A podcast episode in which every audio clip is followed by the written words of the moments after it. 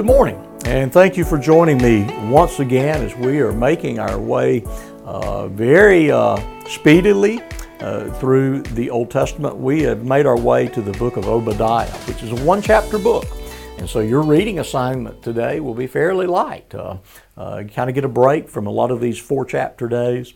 And so uh, we'll be doing the, uh, the entirety of the book uh, as uh, this is a one chapter book, like a number of other one chapter books to be found in our Bible. the name of the book, Obadiah, uh, takes the name of the author of the book, uh, which uh, the word means, or the name means, uh, the servant of Yahweh. But even at that, we're not really exactly sure who Obadiah was. Uh, there, there are a number of Obadiahs, I think, uh, listed in the pages of the Old Testament. and none of them seem to be the likely candidates for the, the writing of this particular book. Uh, this particular book is concerned uh, with a prophecy against Edom, the descendants of Esau, uh, both uh, at some level uh, kinsmen of uh, the Jews uh, because of the connection between Jacob and Esau. but as we saw in the prophecy regarding the twins, and as we've seen played out in the course of history, there's a great deal of animosity, a great deal of conflict between these two nations, and they were notorious. notorious for celebrating uh, the pitfalls and the pratfalls of the nation. Uh, they were often complicit uh, with uh, the enemies of Israel, and even at times were the enemy of Israel in uh, afflicting or assaulting or attacking them. And so we see just a detailed analysis and a detailed indictment of the, the reason for and the details of the coming judgment uh, against Edom. And so uh, we're going to look at verses 15 through 18, just a small portion of this, uh, uh because of its uh, use, its reference of a term that appears quite often in the prophetic literature and even appears in the New Testament, the term the day of the Lord.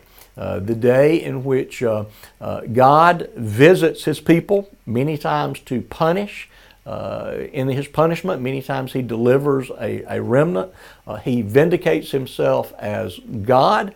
Uh, he uh, destroys his enemies. He delivers his people uh, from the peril of their enemies. And so uh, we see that here in verse 15. For the day of the Lord is near upon all the nations. As you have done, it shall be done to you. Your deeds shall return on your own head. For as you have drunk on my holy mountain, so all the nations shall drink continually. They shall drink and swallow, and shall be as though they had never been. But in Mount Zion there shall be those who escape, and it shall be holy.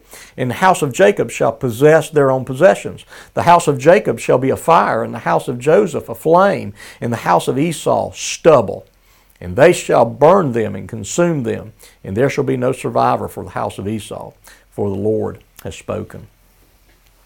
And so, again, the day of the Lord, uh, the judgment is coming. All the nations are going to fall ultimately under the judgment of God uh, for their rebellion against Him, which would include uh, the uh, oppression of the people of God. Uh, whether they're the old covenant people of God or whether they're the new covenant people of God, namely uh, the church. They're going to come under judgment. And it's impossible uh, for people to persist in rebellion about, against God without ultimately becoming oppressors of the people of God. Uh, that we're the visible manifestation and representative of God. We speak His message. We call people uh, to repentance. We indict them for their folly, and they are angered by that.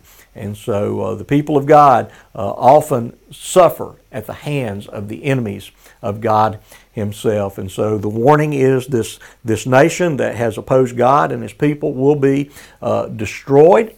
Uh, they, they shall no longer exist. Uh, we still know of people that identify as Jews, but we don't know many that dis- uh, identify themselves as Edomites.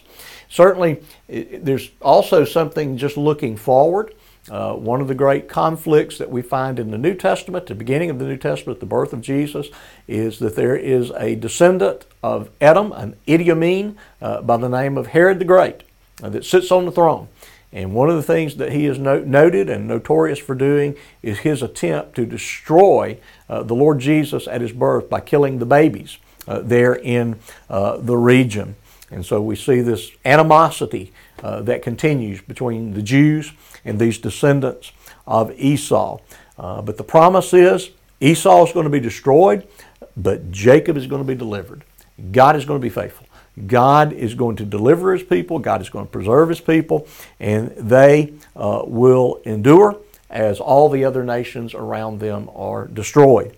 And so, uh, while it's a sobering thing to think about the judgment of God, uh, it is something that is an encouragement to us uh, to know that God has always uh, delivered his people, uh, he has always provided for his people, and that our God shall never, ever fail Uh, to demonstrate both his justice uh, and his mercy uh, for his people.